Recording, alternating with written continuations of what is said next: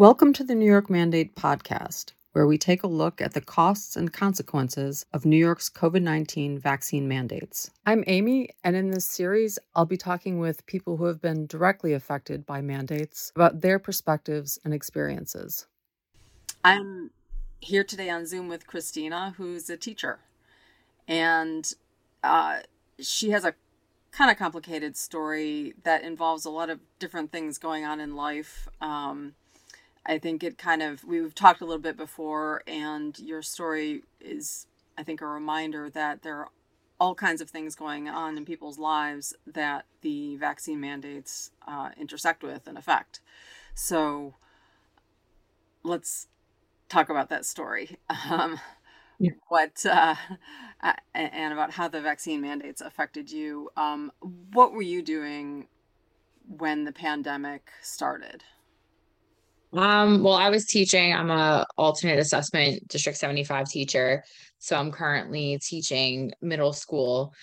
Um, so they kind of just were like, hey, go home, we'll figure it out. You know, they gave us training remotely as best they could for Google, but it was something I never used. I actually didn't even really have my own technology like that at the time because my computer had just broken. So I had to like take one of the broken kid ones and it was a Mac and I have no idea. I don't own anything Apple. So I have no idea how to use it and stuff. So it was a little challenge. And our children never really were exposed too much to that type of technology and how to use it. So it was very difficult for my kids, especially, to be able to just fully go remote like that. Um, a lot of them, what I wound up doing, I was fortunate to have like amazing powers. So what we wound up doing is we would like FaceTime with the kids and then they I would like log in. We would have to do like individual meetings instead of like group meetings and stuff. And we would log in as them and kind of like scribe for them. They would, you know, give, we would share a screen, they would give us the information, and we would kind of have to scribe for them. And then the following year, I think we went back in like January ish, like the beginning of January, December ish. Mm-hmm. Um, you know, we really worked on training and making sure we use the computers and stuff. So when we wound up going remote again, it you know, it was a lot better, but still not great. You know, attendance obviously was an issue for a lot of our kids. Um, I come from a school where, especially that year in particular, a lot of my students' families um, were Spanish speaking. So it was very difficult to, you know, give that type of translation to them. I had alternate assessment, I'm sorry, an alternate placement para who was amazing. And she did a lot of the translating and stuff for us. Um, but also one of the big issues that I found out literally months later, if not when we were back in school, was the way the iPads looked and the way that the computers are when you're using these programs were two different things. So I would put all these videos up of step to step, step by step tutorials on how to get onto the meetings and how to, you know, um, um, like upload your work and say that you completed it and stuff. But then they would never use them. And I never understood why. And it was because it was completely different on their viewing. So it was definitely um it was definitely a struggle. Explain for people about District 75 because I think not everyone listening will understand what that is. Yeah, well, there's different parts of District 75. Um, there are buildings where it's just District 75, and then there are also like inter co-integrated schools. Um, and it depends really like some students are standardized and some are alternate assessment. So standardized means like they're following the curriculum that a typical student would follow, but they might have accommodations or might need to only meet like a certain amount of the standards rather than all of them. Like it really depends on the kids, um, the students' needs. Um, or alternate assessment, it goes based more on their cognitive ability. So their um, disabilities are more extreme um, whether it's behavioral, intellectual, or you know on the spe- on the spectrum, or Down syndrome, whatever the case is. Um, so they go based more on their cognitive abilities rather than following the sta- the state standards. Mm-hmm, mm-hmm. And so, tell me again how how long were you remote with them? Um, we went remote the first time. What was it like March? I don't know the exact month, so I'm just gonna like estimate. Um, it was like March of 2020 for the rest of that year. And then I think we might have like I don't think we went straight back. I think we stayed. I honestly like it's all like one big blur at this point. Um, I know cumulatively, like between going back and forth and stuff, it was at least like a good year. Like I'm pretty sure the following year, I think they had tried to go back maybe like October and then they closed down again and then they reopened in January and then they had tried to do the testing, which I knew from there there was going to be issues with the vaccines. Um, but it was really just like a lot of back and forth. It was constantly like open and close, open and close. Mm-hmm, mm-hmm. So then, when did you um, when did you hear about the mandates? I was actually on my honeymoon when it was like official. Um, but I actually kind of had a feeling from the testing. I even gave like a really hard time with um, allowing them to test because um, first of all, I have an issue with as a teacher, and a lot of people who don't teach probably don't know this, but as a teacher, you are not privy to knowing if your student has a transmittable disease. So if a kid has HIV, some sort of hepatitis, like you are not told that unless the parent chooses to disclose it to you because it's a violation of their HIPAA law. And you cannot disclose it to other people because it's a violation of their HIPAA law. So I thought it was very hypocritical that I am fine and I am not sick at all. I don't have any symptoms or anything like that. And I would have to get tested to prove that I'm healthy and disclose my medical information to you time and time again. But a kid, and you know, I've worked in many different schools. This isn't just District 75, um, because I was a substitute prior, but I've had kids that have bit me, I've had kids bleed on me, throw up on me. Like you have all like as a teacher, you're exposed to all of these different things, but it it doesn't matter because it, it's oh well, you're the teacher, like you it's HIPAA law. But now rules are reversed and oh no, you have to tell us everything. So it just didn't make sense to me. And I also was hearing a lot of different things about the different companies and um, i'm very against like the ancestry things because if you read the fine print like they're allowed to sell your dna they're allowed to do whatever they want with it. And you know i i went crazy like sending them like the uft like pages and pages of stuff from like the eeoc and everything like that and making like getting the um the agreement from the companies and stuff and ensuring like they were not allowed to give our DNA to a third party and stuff like that. And everyone's like, oh my God, you're crazy. What are they going to do? Like clone you or something? And I'm like, no, but they can essentially use it to do medical studies or do whatever they want. So like I wanted to make sure I had in writing, as crazy as that might sound, that they couldn't do that. right. So so what happened there? You wanted to get it in writing. What eventually they that? said like like no it will only be used you know and i got the information i wanted um but it was funny because it's supposed to be public knowledge and they would not even speak to me unless i provided them i'd made up like um anonymous email and stuff like that but they wouldn't even speak to me or give me any information unless i verified that i was a teacher and give them my file number and all my information. And I was like, this is public knowledge. Like, what if I was a parent or a student who was concerned about this? I have every right to know. Mm-hmm. And they would not give me any information unless I provided my information. So eventually I got the information I wanted and I had to fill it out because, you know, I wasn't gonna, that wasn't the battle I was trying to to fight. Right. But I let it be known. I was like, if we're going to get mandated, I said, I'm going to wind up losing my job because the vaccine is coming and they are going to mandate us. If they're making us test now, they are going to mandate the vaccine for us and I will lose my job over it. And everyone's like, oh, please, please. And I'm like, I promise you that's going to happen. And sure enough, that's what happened. Oh, please, please, meaning they didn't believe there would be a mandate? Um, some of it was like, oh, they're not really gonna do that. This was like really early stages. And then eventually people were like, oh, you really won't go out, like you're really gonna lose your career. Like you really won't just go get it.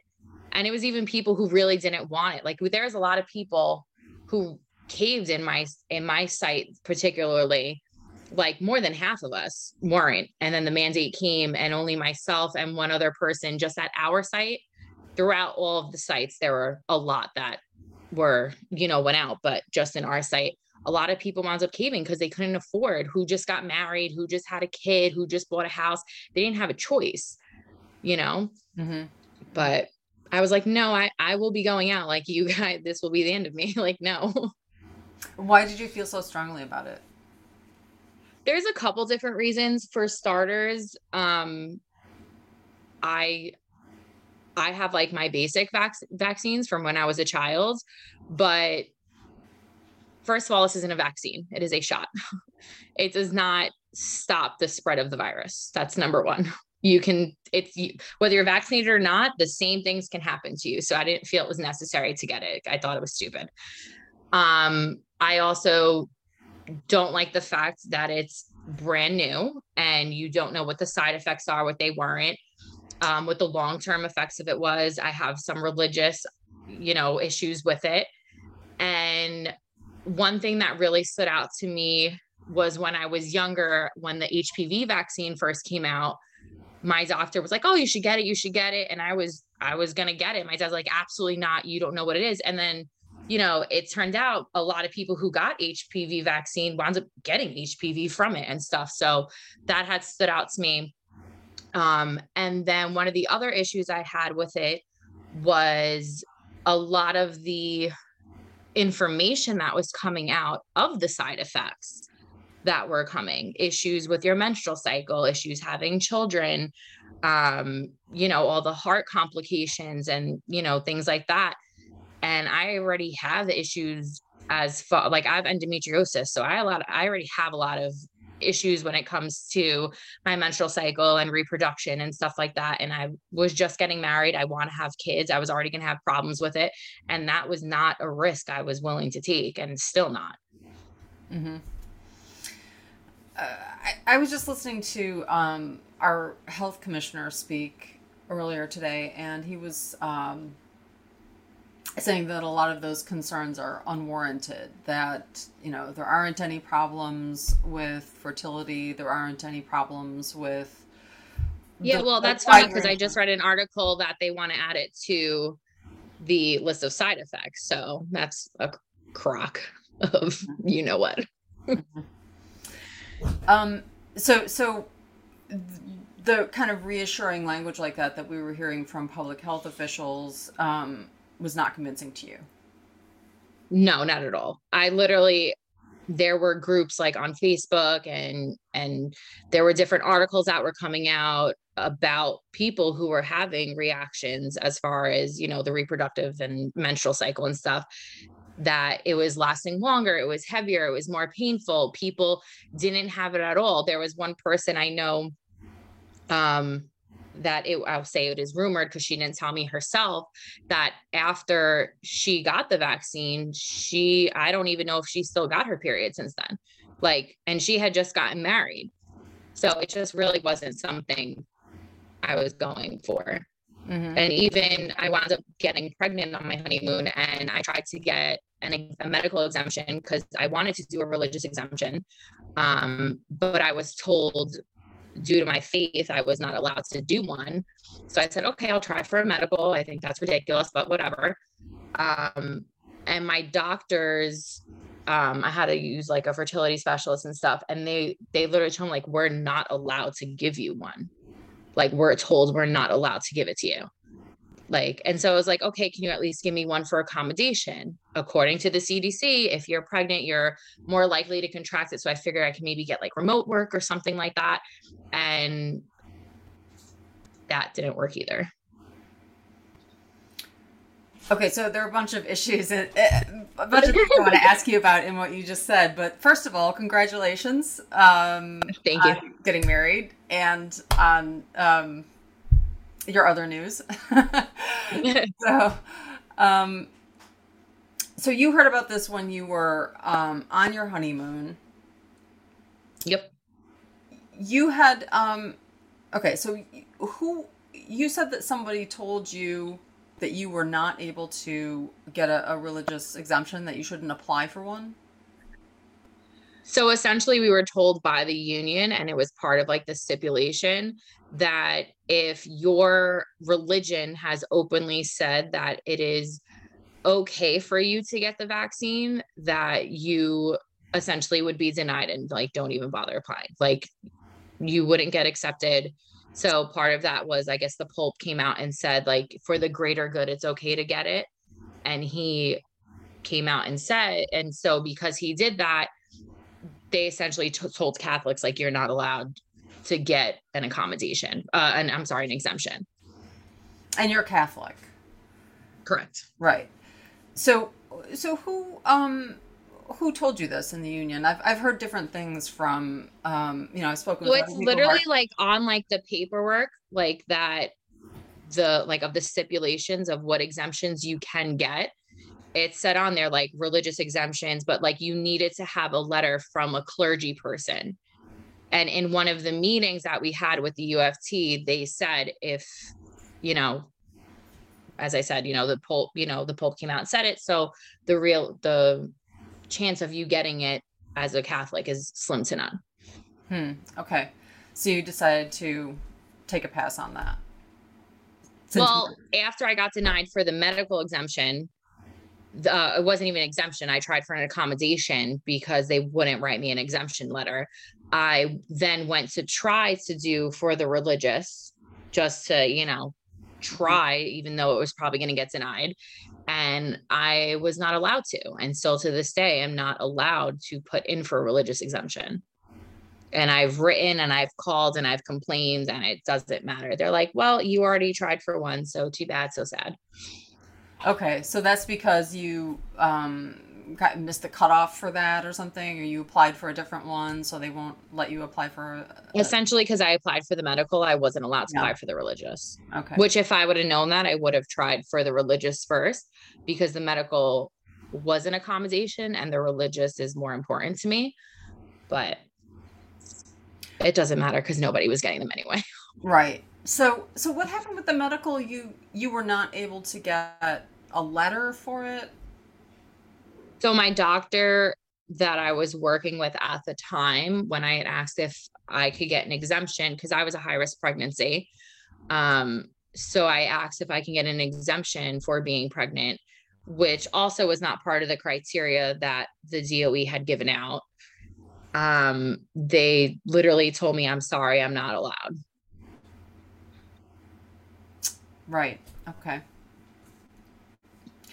So, um, so then what what was the process between being rejected on on those fronts and what happened next well i mean it was pretty quick because they like from being denied and it so i put in for the medical a couple days went by i didn't hear anything so i reached out to my uft rep because i didn't know if i should come to work the next day because we got all like the last day was a Friday, so I didn't know if I should come to work on that Monday because I didn't get denied. I wasn't accepted. They didn't weren't really clear on what the rules were. And so he then reached out, and then I literally just got a blank piece of paper with my name on it. It said medical denied. I didn't have any type of you're supposed to have like in our like um like a face to face Zoom meeting or whatever like pleading your case and this that I got nothing. I just got the letter. Literally a blank piece of paper, my name, and denied. hmm. And when was And the- so that was the last day. This was literally the last day we were allowed to work. Right. So, so I just wound up going on LWOP, which okay, is leave without pay. Yeah, leave without pay. So what what date was that though? What what when did that happen? Um, I believe it was September. What is it? September thirty first, October first, whatever that last day was. Uh, so the end of September. Yeah. Okay. Um, that was fast. yeah. The, the, you had a very short period of time to handle all the mandate requirements. Yeah. Yeah. Um, Okay, so then you were on leave without pay, and what did that status mean for you? Um, I mean, well, that year I was supposed to, you know, we had just gotten married, we're now having a baby. I had to disclose very prematurely to everyone that I was pregnant, which I didn't want to do, being I was high risk and was having complications. Mm-hmm. Um, we were supposed to like buy a house this winter, you know, that just passed. And instead of doing that, we wound up having to give up our apartment because now we're on one income, paying off, you know, our wedding and uh, now having a baby. And so we lost our apartment and now we're kind of essentially just, we're very, very fortunate that we have parents on both sides who are still together and still have enough room for us in their houses. So while I was pregnant, I was sta- we were staying with my in-laws and um because all my doctors you know were there and then once we had the baby we had some complications afterwards. So um once that kind of settled down enough where we could move we moved back in with my parents which is upstate. So i don't even get to live in you know new york city anymore. Don't have my apartment couldn't buy a house. So obviously not so fun. Right and I don't have the job that I love. Yeah, tell me about tell me about the job. Why did you go into that field? Um sorry.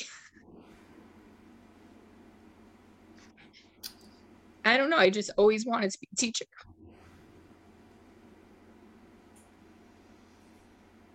From the time you were a kid? Yeah, that's just always what I wanted to do it's I always I used to play school with like I'm the oldest girl cousin. So with my little sister and all like my little cousins are all around the same age. We used to like play school all the time and I was always the teacher. Um and one thing this is going to sound so silly but um the movie Matilda I always wanted to be like Miss Honey and just like save a child like Matilda. As weird as that is. so I always used to pretend my name was Miss Honey when I was a teacher, like te- you know, when I was playing school and stuff like that. Mm-hmm. And it's just it's just always what I've wanted to do. I've never wanted to do anything else. It's just my my passion, my calling. So what was the path to that for you? How how did you become a teacher? I just went to school and took whatever classes I could wound up taking a bunch of classes upstate and then transferring and those classes essentially didn't count so i had to redo everything. Um, you know you had to do observations and you know student teaching and this and that and i actually i my family jokes like i'm a forever student because i've been in college full time since i graduated high school but i just finished with my 30 and above literally in december.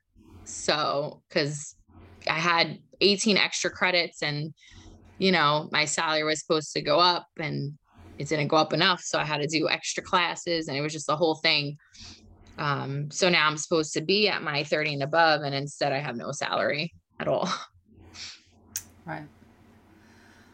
Well, you you went into a, a pretty challenging area of teaching. How did how did you get there? Um, well, I was a substitute teacher for a very long time um, at a Title One focus school, and it it was a rough school. The kids essentially like ran the school. It, but I loved it.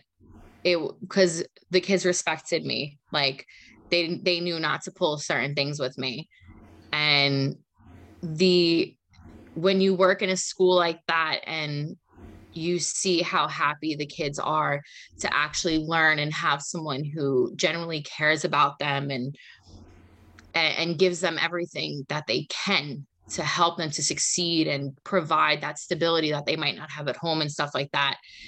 It's just a very different um it's a different feeling than being in say like a more upper class type of school where the students don't have as many struggles at home and stuff like that. And I was there as a substitute for a lot of years, um, probably a good four or five. And um, unfortunately, every year there was something out of the school's hands. They really just couldn't hire me. I always had a full time position for the year. I was there every single day, but they didn't have enough kids and they had to have excess and stuff like that. Um, and so in 2019, after being with that school for so long, I decided not to take anything long term and kind of start going to other schools because I just couldn't keep putting, I needed a full time position at this point. And in the beginning of September, I wound up covering a um, child care leave um, for the entire year, and they wound up hiring me. And I, I love it. It's just, it's amazing. I, I, don't know. Like, I get, and I'm very fortunate. And I, I want to give a big shout out to all of my like coworkers in my administration because I heard such horror stories about how people were treated who were going out because of the mandate and who had these feelings that I had. And my administration and my coworkers were the complete opposite. They were nothing but supportive and absolutely amazing. A lot of them came up to me how telling me how proud they were that like, you know, you have you know, this is how you feel and you're sticking to it and you're fighting for what you believe in. And like still to this day, I still talk to a lot of my coworkers and go out with them and stuff like that. So I I'm so fortunate and I'm so I'm, I'm praying I get to go back to them because there's never it, I hit the trifecta with my school. I really did. I have an administration who is absolutely amazing and understanding and helpful. I have coworkers. Hold on one second.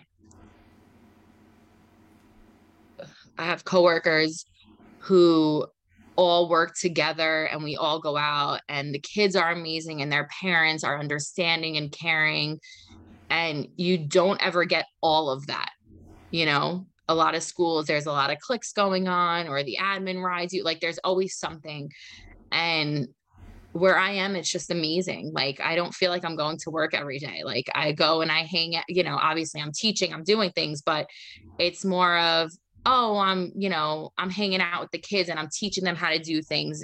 Or you know me and my coworker who are also friends are co-teaching together. And it just makes the environment so much more fun. And so it it's a better environment for the kids as well. So I, I just i really really hope that i get to go back because i i just love it. I really do.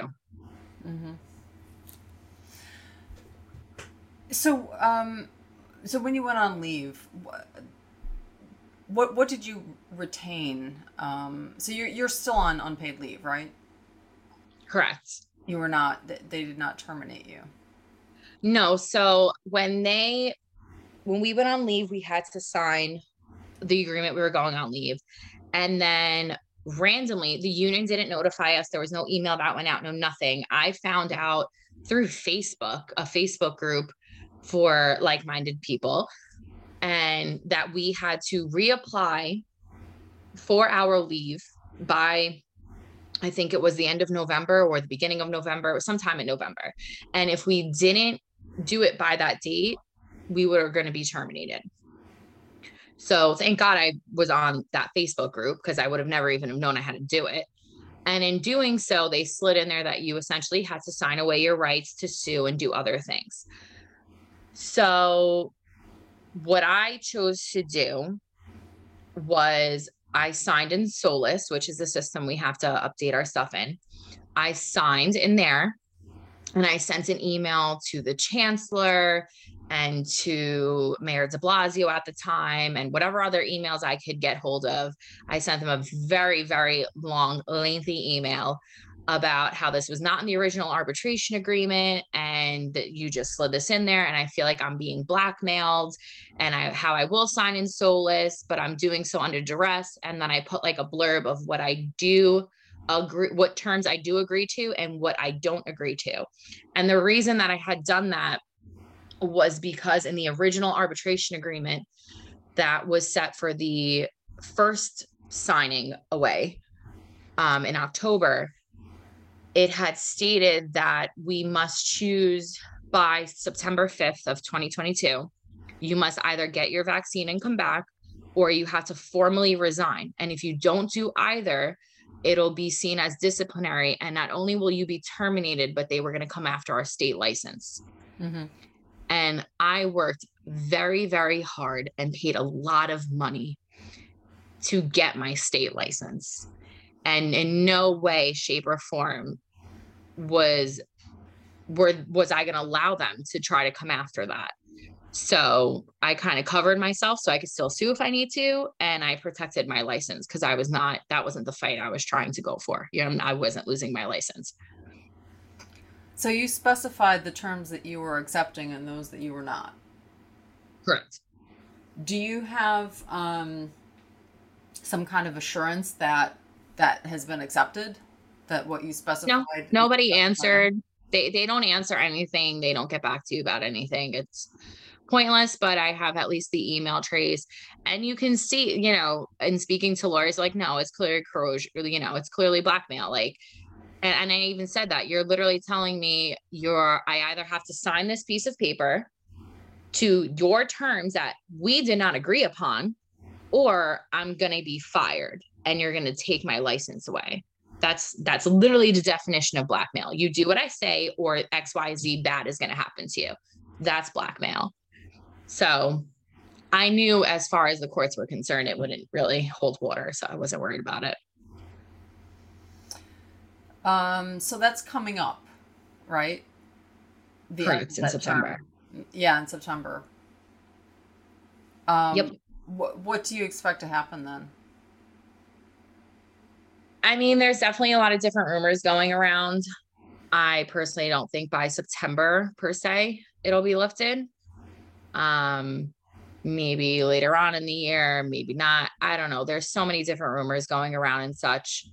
Um, but being I'm able to, I'm gonna go on a child's care leave to try to give myself some more time and also being I live upstate now, you know, I don't really have anyone to watch my child or anything. So I do need, regardless, the child's care leave. So, but then there are rumors going around that unless you get vaccinated, you won't be able to take your leave. So there's so many different factors that I I generally don't even know what September is going to come. It's I can't even plan for it because I there's just so many things that I, I don't know.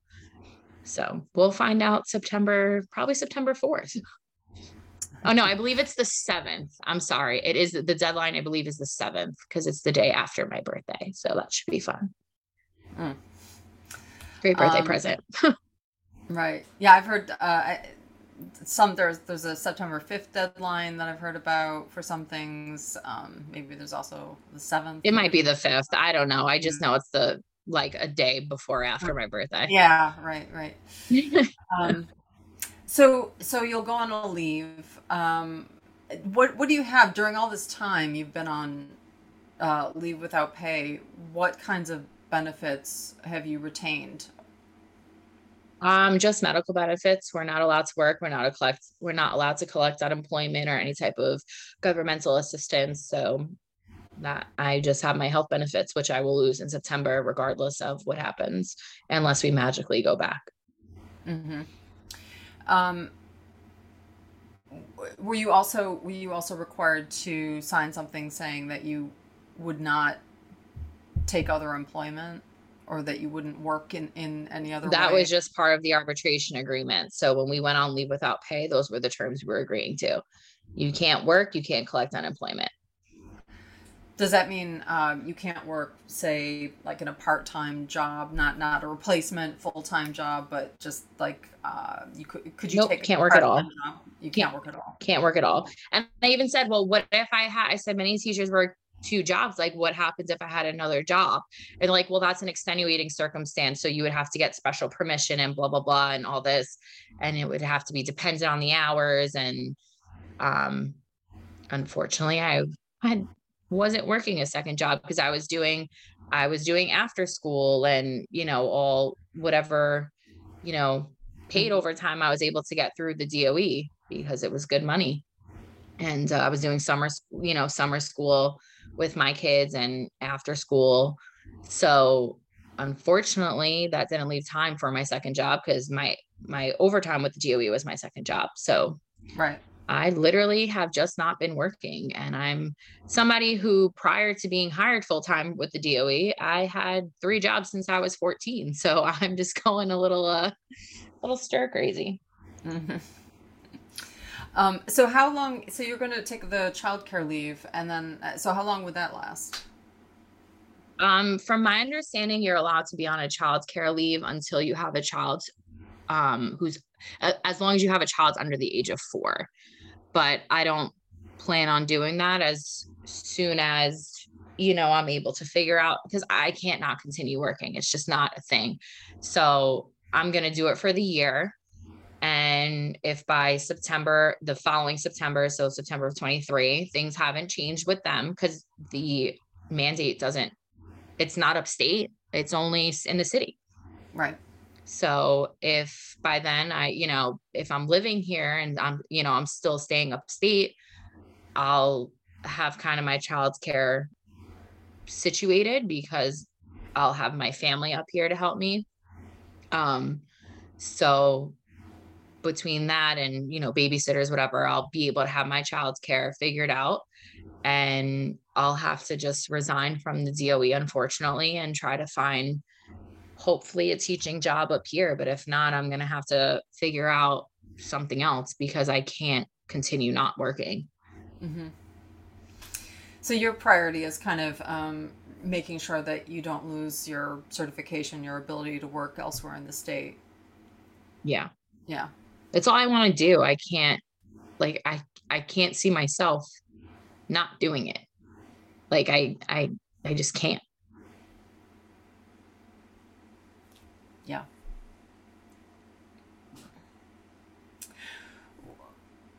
What do you think about the um the kinds of arguments about safety for children that were made very early on? I know that you you were saying that um you didn't see the the reason for um, taking the vaccine because you know it's it has not been effective in stopping transmission, which we've seen. um, but of course, in the very beginning, we were promised that it would stop transmission, and that was one of the main arguments that people made for you know um, everyone taking it, taking the vaccine. And there were a lot of people who said, well teachers especially this argument was made for teachers and healthcare workers those people especially must take the vaccine to to stop transmission and then later it was said you know to slow transmission to protect the children and i think that argument is still being made um, people will present studies that say um, you know the vac- people who have taken the vaccines are less likely to transmit the virus and we have to do everything um, we can to prevent children from being exposed to it, even if it's just a reduction. What, what do you think about those arguments and um, and what do you say to people who, you know, maybe not public health officials, but just regular people who have kids in school who are concerned about that, who are concerned about teachers, um, uh, concerned about their kids, uh, you know, safety in school. Yeah.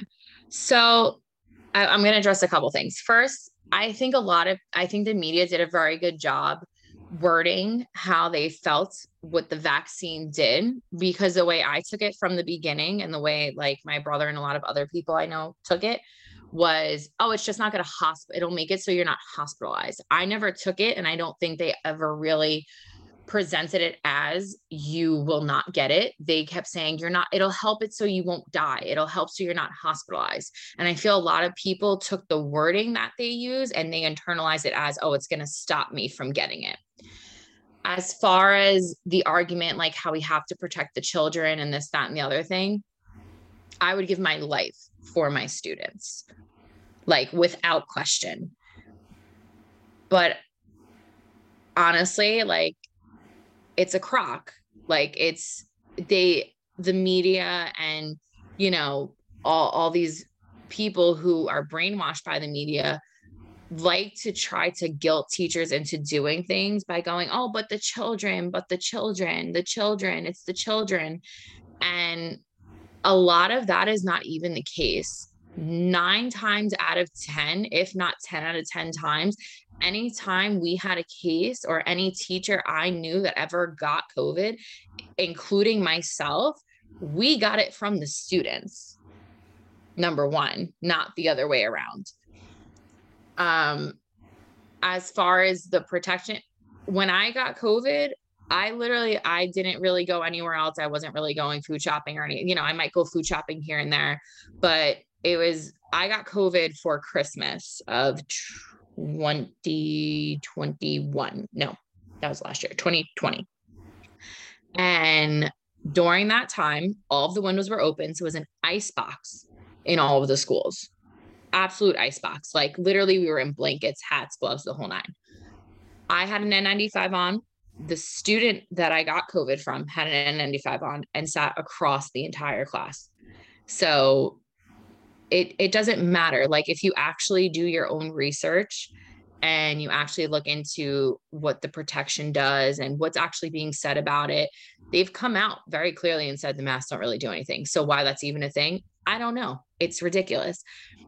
The students, if you look at the information that's given, the hospitalization rate is so low for for kids. Like it just doesn't and none of it makes sense. It's just people trying to guilt the teachers into doing it and oh the children the children.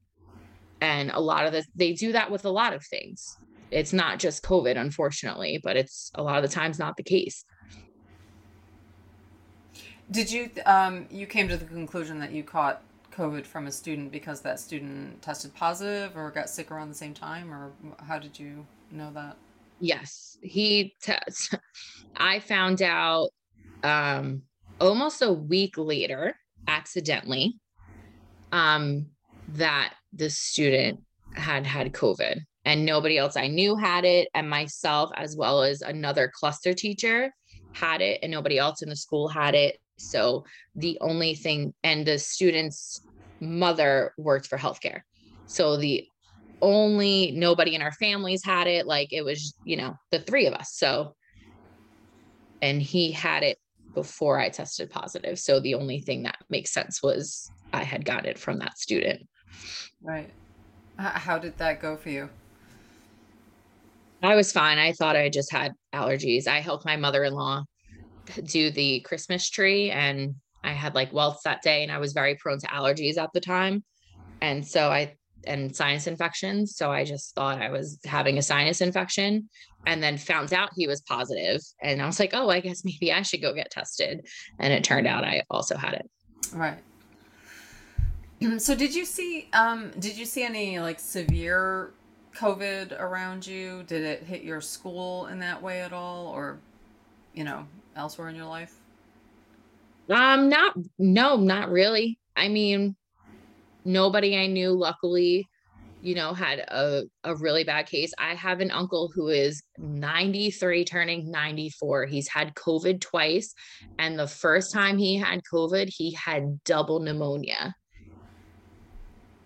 And he survived. Wow. Thank God. you know, so I'm not saying that there aren't people who do get sick from it. I'm not saying there aren't people who have died from it, but that's any type of disease that happens with the flu you know so un, you know it's just one of those unfortunate things we're going to have to learn to live with it's not going away mm-hmm. how has all of this um, affected your perspective on you know the school system the the city government the uh, you know government structure and general, the powers that be. Well, like has it has this changed your perspective on the various um, entities that have been making public policy decisions? Mm-hmm. So, I actually hated politics and did not really know anything about politics or, you know, aside from what you the basics you learn in school. I hated them. I didn't understand them. I didn't care for them. Nothing until COVID happened. And I started doing a little bit of research here and a little bit of research there. And as far as the school is concerned, like I said, my administration is absolutely amazing and they were very supportive. Um, so I can't say anything ill there. as far as the union is concerned, they completely screwed us and completely threw us under the bus. From the very beginning, it was, oh, we're for the vaccines. Like, we're okay with you being forced for it, but we're going to pretend there are certain medical reasons or certain religious reasons. And the arbitration agreement in which they settled on was just absolutely disgusting it, it really was. The the only medical reasons were if you were currently undergoing like certain cancerous treatments which if you are i'm sorry most likely you're on a medical leave already. You're not working. It doesn't matter. Um or if you already had myocarditis or um oh my god i always go to say pancreatitis but it's um what's the p one? pericarditis Yes, that one. Yeah, yeah. Um, you had to wait until it was cleared up, and as soon as it was cleared up, you then have to get the shot again. You then have to would get the shot. Like you might be exempt for a little bit, but as soon as it cleared up, you would have to then go get a shot that might re-give it to you or worse. Like those were the three medical reasonings behind it. Mm-hmm. And that was it.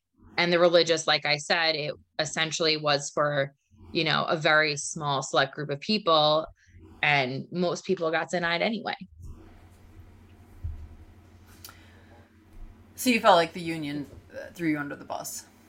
Well, the union, without a doubt, threw us under the bus. Yeah. they didn't fight for us. They didn't, they literally did not even try. They didn't. Till this day, they didn't try. They, they took the angle as we're okay with vaccinations. We think you should have it. And but under we but we must do it through the arbitration. Like they were more concerned on how it was being implemented rather than the fact that it was being implemented. Because guess what? Then they're trying to say how oh well you're a city worker like you signed up to do that. No i didn't. In my contract nowhere does it state i'm forced to get certain medical things or i'm forced to have certain vaccines. Like i don't have to like hipaa just went out the window. Like actual laws in new york city don't exist any like it's it's mind-boggling how many laws and and policies that the government is supposed to follow just generally doesn't exist. Like they're literally legally not allowed to mandate vaccines for adults. Like it's literally a law in new york city but they went mm, oh well doesn't matter. You know like so many so many it's just all corrupt and a lot of the judges even in a lot of the cases they're finding out they have stock in in these companies. And they had to be asked to be recused. Why why did you not recuse yourself? You know everybody's being bought off. It's all it's all lies and politics. Mm-hmm. do you think that there's ever ever a situation where that kind of um you know change and uh, that kind of power um, should be granted to the to the government to take control of an emergency situation. Do you think there's a there's like a some sort of criterion or some sort of bar that has to be reached and we just didn't reach it or do you think that the government should never have that kind of power regardless of an emergency situation? It's tough to say because you really truly don't know what like could be that deep dire emergency situation where you might be like okay it's time to step in. But 99.999% of me it's it's none of your business. Like you don't you should like if we're going based on the constitution because this is america like you legally don't have those rights. Like it, there's you shouldn't be able to do these things. Mm-hmm. Like you just shouldn't. Because I think uh, you know the um, way that this has worked is that there have been emer- it's a state of emergency, right? They declare a state of emergency, but it's not. That's the pro. That's one of the they're protect. They're using that as the excuse as to why they did it. But we're no longer in a state of emergency. We haven't been for quite some time, and even when it was a state of emergency, what you are distributing and what you are choosing to mandate people a is not safe b it's not effective and c it's not doing what you're saying it's doing. So it just it, it none of it makes sense. Like they're just that's they're just doing whatever they want. Mm-hmm. do, do you think there should be some sort of um uh, review of what is considered an emergency by public officials, what can be declared an emergency, some sort of criteria set for that? I personally don't think the criteria would help because, like we saw with COVID, they did what they want. It they made it an emergency. It wasn't always an emergency. There there have been, you know, whistleblowers that came out and there was like the emergency they didn't have enough PPE and they didn't have this but then you have videos of whistleblowers being like no like I was asked to throw this out. Here it is. And this is right in New York City. And all the PPEs there you have the video of Cuomo where's the PPE and it's literally right behind him. You know I I've heard of people through other people who had you know they they have all these people who were marked as a COVID death when they were terminally ill already, or they were asked, Oh, can we give you X amount of money to put that it was a COVID death? There, you know, if you look at how the doctors weren't even allowed to prescribe vitamin D, like they weren't allowed to give basic vitamins to patients they were being stopped from treating them. You had doctors going, why are we putting them on a ventilator? They're not meeting X, Y, and Z criteria. You know, so th- it doesn't matter what checklist they have. If they want it to be an emergency, they're going to make it an emergency. So they shouldn't ever have control for that reason. They shouldn't ever have control over mandating certain things. Like there shouldn't be an emergency for it. And there, there doesn't need to be a checklist because it doesn't matter. They'll just make sure they meet that checklist. Why do you think that is happening? Why do you think that, like you're talking about, just all, just kind of widespread corruption and misinformation and, um, you know, overexertion of power over people. Um, wh- why do you think all of that happened? I think part of it was so they can get who they wanted in office so then they can have whatever bills and laws and stuff they feel um, and other people just get power hungry or they drink the Kool-Aid or they, you know, start off by bending their morality stick ever so slightly and then it bends a little bit more and then they lose who they are as a person. And then, you know, it's just it's all corruption, unfortunately. And that's not me being a conspiracy theorist. It's not me hypothesizing. It's the, the evidence is right there it's out in the open. They openly say things like they don't even try to hide it. It's absurd. I think there's a big um, difference in perception between people who see things the way you see them and people who are, you know, on board with vaccines and mandates and the whole program. Um, you know, there, there's your point of view, and then people who say, well, you know, it's just like people trying to do their best, people in government, there was an emergency, this is a bigger crisis than we've ever seen, and these are just, um, it's not that they're, you know, corrupt or power hungry. They, they're just trying to manage a situation where the information is constantly changing. Why do you think that you see one thing and those people who have that other point of view see something completely different? Like, what is the difference between your general approach that is causing this huge discrepancy between how you're? So thinking? I was one of those people in the very beginning. Mm-hmm. When Cuomo first started doing his daily briefings, I was like, oh, wow, he's handling this really well. And then as time went on, I started notice him saying some things that were um what's the word I'm looking for? Um oh my god i'm going blank on the word i'm sorry. He would say certain things at one point and then a you know a couple weeks later say the complete opposite. Mm.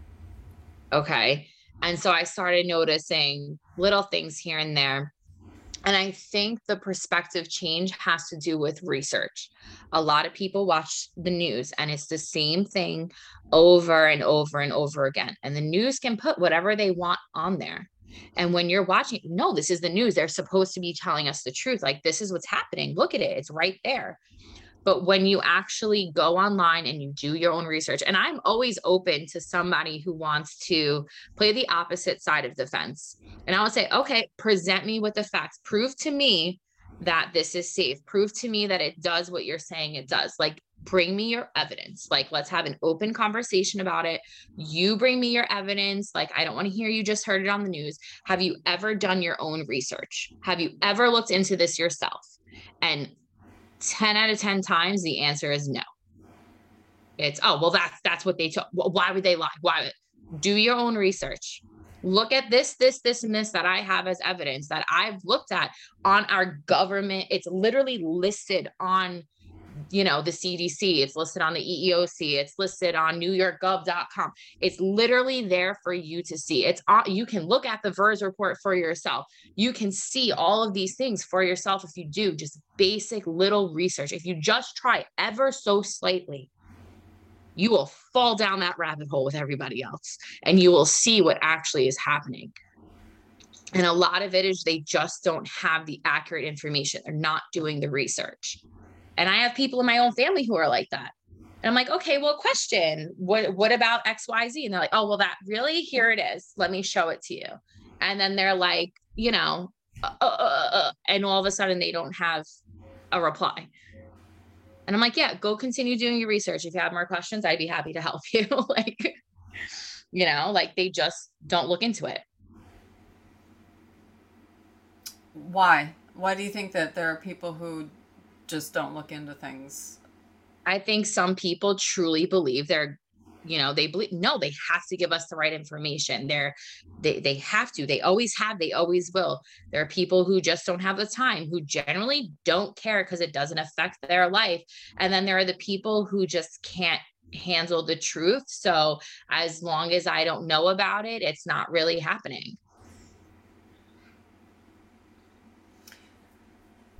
so what um how do you repair that situation? Like, how do those, uh, how do you, when you're talking to people in your own family, when you're talking to people who have, uh, you know, a different point of view on this, how do we bridge that divide? How, how do we repair this as a society? Uh, how do we repair, repair this Un- in New York? Unfortunately, we can't always do that. It depends on the other person you're speaking with and how you handle it. I'm a person who's very open and I'm willing to hear your side. I'm willing to see your research. Prove me wrong. I beg of you, prove me wrong.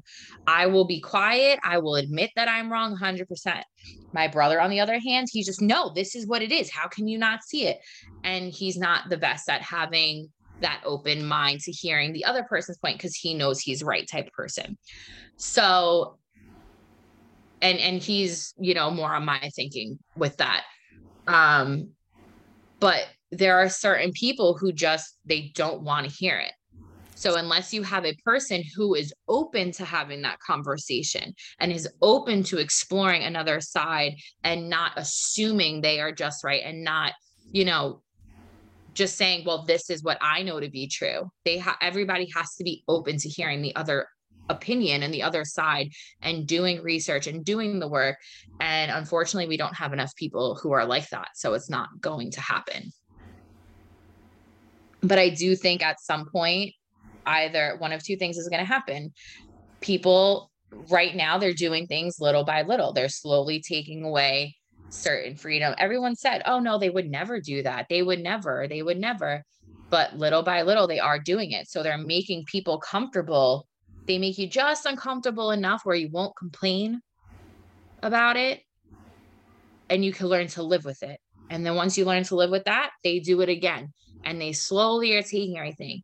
So people are either just going to keep getting comfortable with having less and less freedom or people are going to get fed up and they're going to get tired and be like this doesn't make sense. And that's it. And they'll finally you know kind of wake up a little bit but I think at that point, it might be too late as far as the vaccine mandate for COVID is concerned. But hopefully, it won't be for other things. I think it's hilarious. I'm going to just like add in there, you know, obviously, we know what's happening with the abortion stuff and the same people who are arguing my body my choice are the same people for the most part. Obviously it's not everyone. I'm not going to assume everyone but for especially in new york the same people who are my body my choice for an abortion are the ones who are like no you better go get vaccinated. You're killing your grandmother like and telling you what to do with your body as far as the vaccine's concerned. So there's also a lot of hypocrisy when it comes to people's own beliefs that they don't even realize. Mm-hmm. In in the legal cases though there's a fair amount of overlap between those two issues yeah but unfortunately not everybody sees that do you um, do you hold out hope that the legal system will resolve things in in your favor? Do I hope with every fiber of my being? Do I think? I'm hoping we find that one needle in the haystack. But like I said, there's been three judges who had to be asked to be recused because they had stock in these pharmaceutical companies that they are um, you know, in court against. So it just, if you have to ask the judge to recuse themselves, how, uh, you know, how much justice is really there? So you're not terribly optimistic? No. Nope.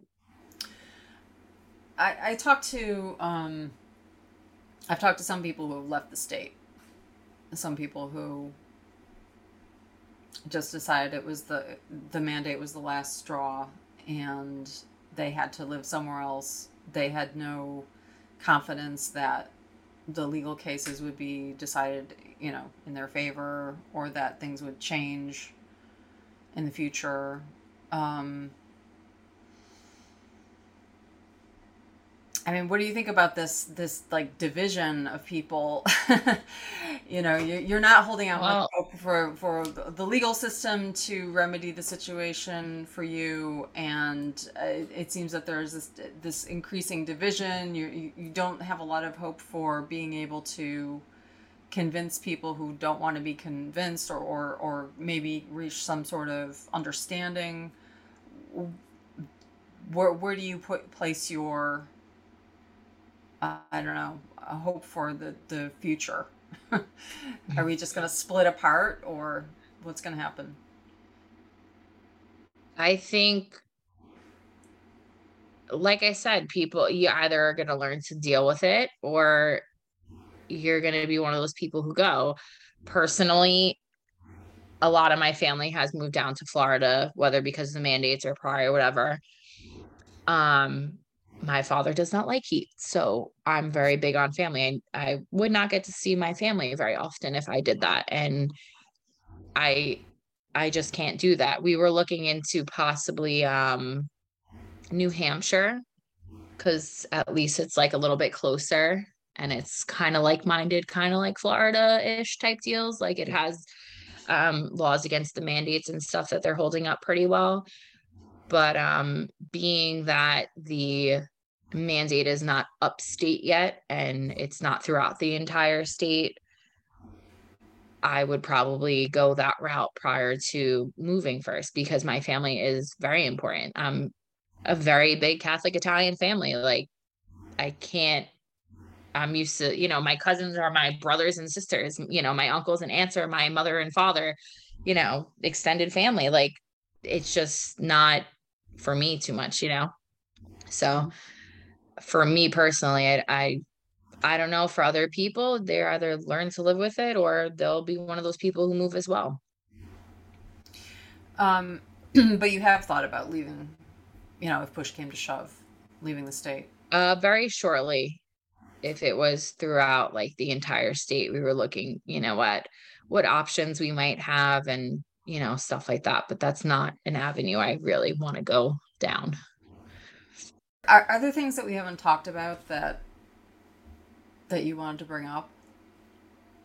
Um, I don't really think so. I mean, it just all kind of sucks and it's all um, you know, hopefully it'll change. It's all corrupt. There's not much we can, you know, we're all going to keep fighting. We're all going to keep trying, but it's really hard when the people who make the laws and the people who um, are supposed to um what's the word i'm looking for not impose um oh my god i just had it in my head i'm sorry i'm like shot. Um enforce there you go. The people who are supposed to enforce the laws are getting all paid off and you know have a stake in this. There's only so much that can be done. So i mean we keep trying to move up the system but hopefully one day we'll be heard at a higher level or we'll find that needle in a haystack who isn't corrupt and things can change so you're hoping electoral politics maybe would would solve this problem?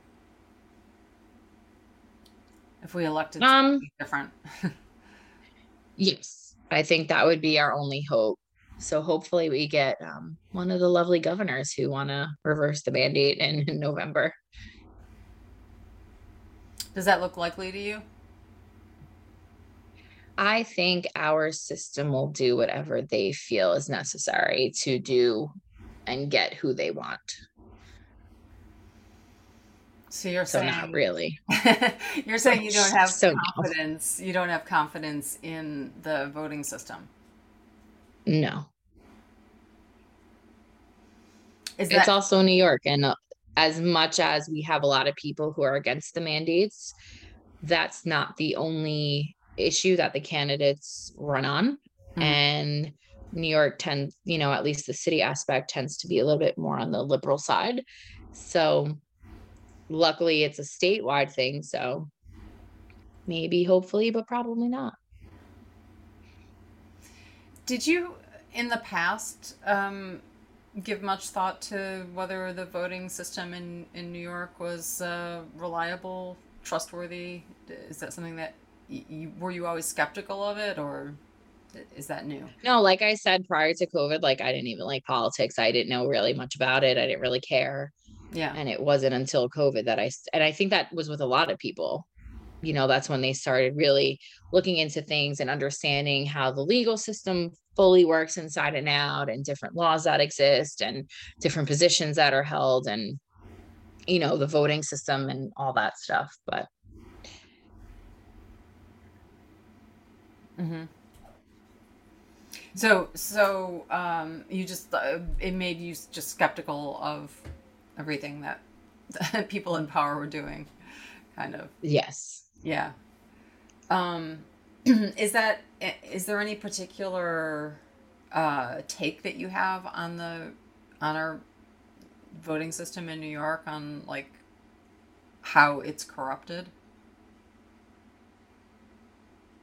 Can you elaborate more on what you mean? Um, well, you're kind of implying that the powers that be, whoever that is, could kind of install whoever they want to be in power. I mean, that, that's kind of what you were saying. I, right? So I think it's more not that the, I don't think there's ever been, you know, issues, but like what they were trying, they were trying to make it where you didn't need an ID to go vote in New York City. Like mm-hmm. they're trying all these different tactics to make it where they can meet their votes, if you will whether it's spreading wrong information in the media, whether it's, you know, allowing people who shouldn't be voting the right to vote, whether it's, you know, possibly straight on corruption itself and, you know, falsifying ballots and stuff, which I'm not saying it is done, but it's not saying it can't be done. So who really knows? Right. Okay. Okay, so just kind of like a wide, uh, a broad uh, manipulation of the system. Yes, and it's all about money too. Yeah. And so the the higher you up you are, the more money you have, the more you can contribute to the people you want, and you know, kind of do it that way. It's it's bad news for our system of government when people don't believe that our voting system it, can be trusted, right? like, yeah. um, if if people become so skeptical of our government, of everyone in power, that we no longer have that the people no, no longer have confidence in the people running the show. Um, how how do you think that could be restored? What would need to happen? Um I think it's going to take like one, you know, that needle in a haystack. It's going to take that one candidate who actually starts turning things around for New York and starts, you know, keeping to their promise. When Adams came in, he promised, "Oh, you know, I'm not saying I'm going to take the mandates away, but I'm going to look into things. I'm I don't like how it was implemented." And then wound up terminating thousands of people, you know? So it's going to take that candidate who actually runs on a certain stance and actually follows through and continues to actually improve things for the city rather than continue to destroy it. I think that'll be a start. Mm-hmm. Well, before I let you go, um, I just wanted to go back and talk about the school that you worked in a little bit and just ask you you did have a, a really good relationship, you said, with your colleagues there and your administration. Mm-hmm. What do you hear from them these days about how everybody's doing? Um, how do you think that the kids have been affected by um, you not being there anymore and maybe some other changes that are going on? Uh, how do you think things are going for them? What do you hear? Well, a lot of my students like still ask for me because you know, I kind of just told them that because we didn't know if it was going to last, if it wasn't. So you know, I also didn't want to scare them in either direction or, you know, give them any type of, you know, sway my own opinions onto them. That's not what a teacher is supposed to do. Mm-hmm. So I just let them know that, you know, I'm not going to be their teacher for a while, possibly the rest of the year, because I have my own, um, you know, things that I have to work through and stuff like that. Um, and they're still, you know, being we're there for the three years, I had some of my students from the previous years this year.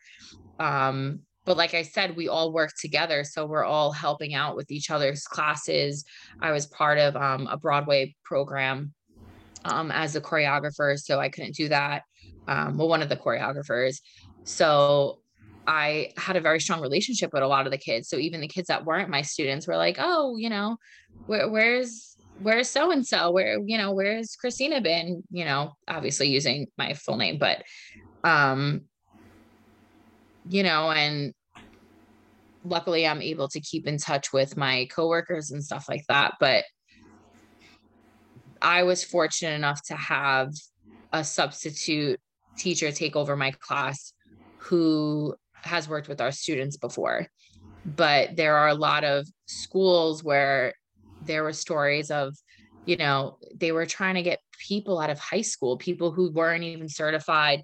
The amount of special like the amount of um grievances that each school has because they're out of compliance the the lack of services the students are having the lack of um, teachers who are certified and qualified to be there.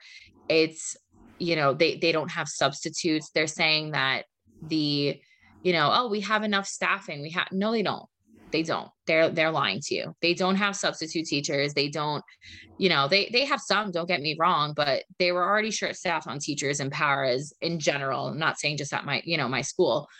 Um but the the horror stories you hear it's just ridiculous. And it's unfortunate because a lot of people don't know of these stories that actually exist. Well I want to really thank you for talking with me. And I,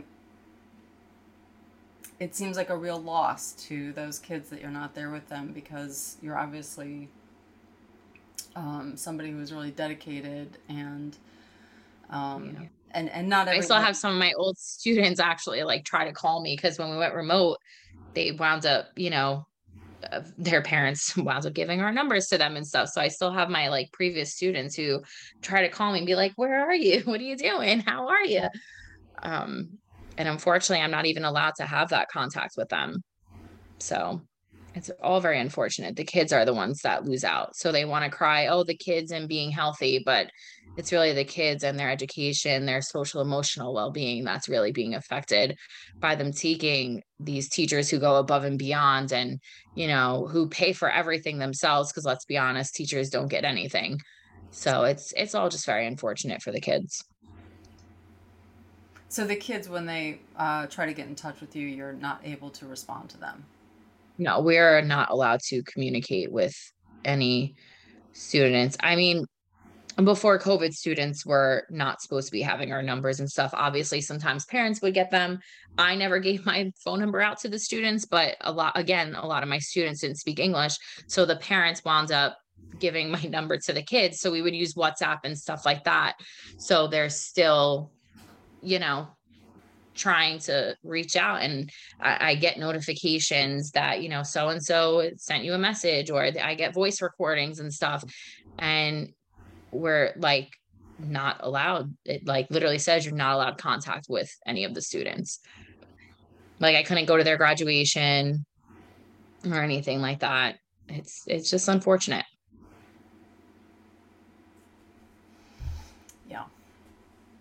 sorry, I rambled a lot in a lot of these answers, but I just have a lot of thoughts. I, am glad to hear them, and I think everyone will be glad to hear them. And um, I I congratulate you again on on the good things that have happened in your life, and um, hope that this will all be resolved for you in a way that's good for you and good for the kids that you are teaching too. Um, and too. in in the future when there is some kind of new development or resolution, I hope that you'll come back and um, absolutely. And thank you for doing this because I don't think a lot of, I don't think people actually understand what happens and how many people are actually affected. They they really don't. Like I know people that my husband works with, and he's they're like, oh wait like that that really happens like wait what like they they think people are you know it's all rumors and all stories. Like they don't believe that these horrible things are actually happening to people due to the mandates. So i appreciate your uh you spreading the word well, I encourage everyone who listens to this conversation and the other conversations on the podcast to share um, episodes with people that they know, whatever their point of view on mandates is, so that um, people can be aware of what is happening, what the facts are, and we can all have a discussion about it. Perfect. Thanks so much.